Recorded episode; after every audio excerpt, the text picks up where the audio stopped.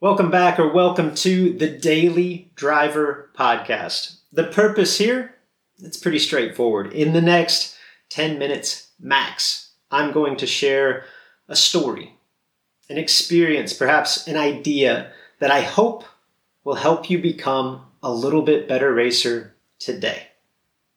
I'm Luke Bogacki, and this is the Daily Driver.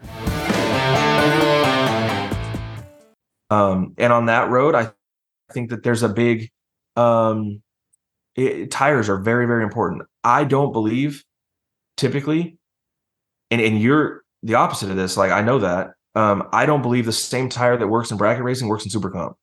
I think that there's tires that are better 60 foot super comp tires and car tires that are better for wide open bracket racing. And uh and I think that's on that a little bit. Like what are you what are you looking for there?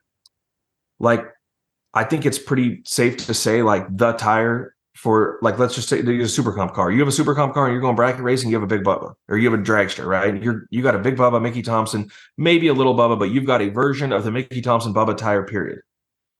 I've tried them in super comp and I don't love them. They like that controlled like when you're running the those Bubba tires, they have like this controlled wheel speed for the first you know, depending on how much horsepower you have, but like let's say the first second of your run wide open, it's just nice controlled wheel speed and it's freaking awesome. They make beautiful runs, they repeat well, everything's good.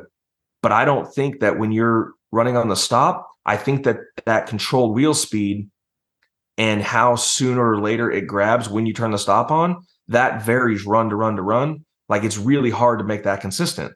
Where you go back to like a tire from 20 years ago or, or what we've all been running, like a normal 33.5, 34.5, like what we all ran before the Bubbas, I feel like I can make them one of two things. I can make them have wheel speed all the time and grab like the check when it grabs is more consistent than like a Bubba, or more so, I can make it dead hook those that style of tire every run with more success. That Bubba's not built to dead hook.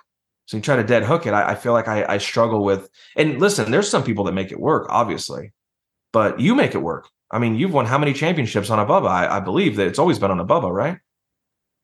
Uh, at least, yeah, uh, the last two. I think. I think I still had a traditional tire on my Super Comp car, but yeah, yeah. And I just, but so it not that it can't be done.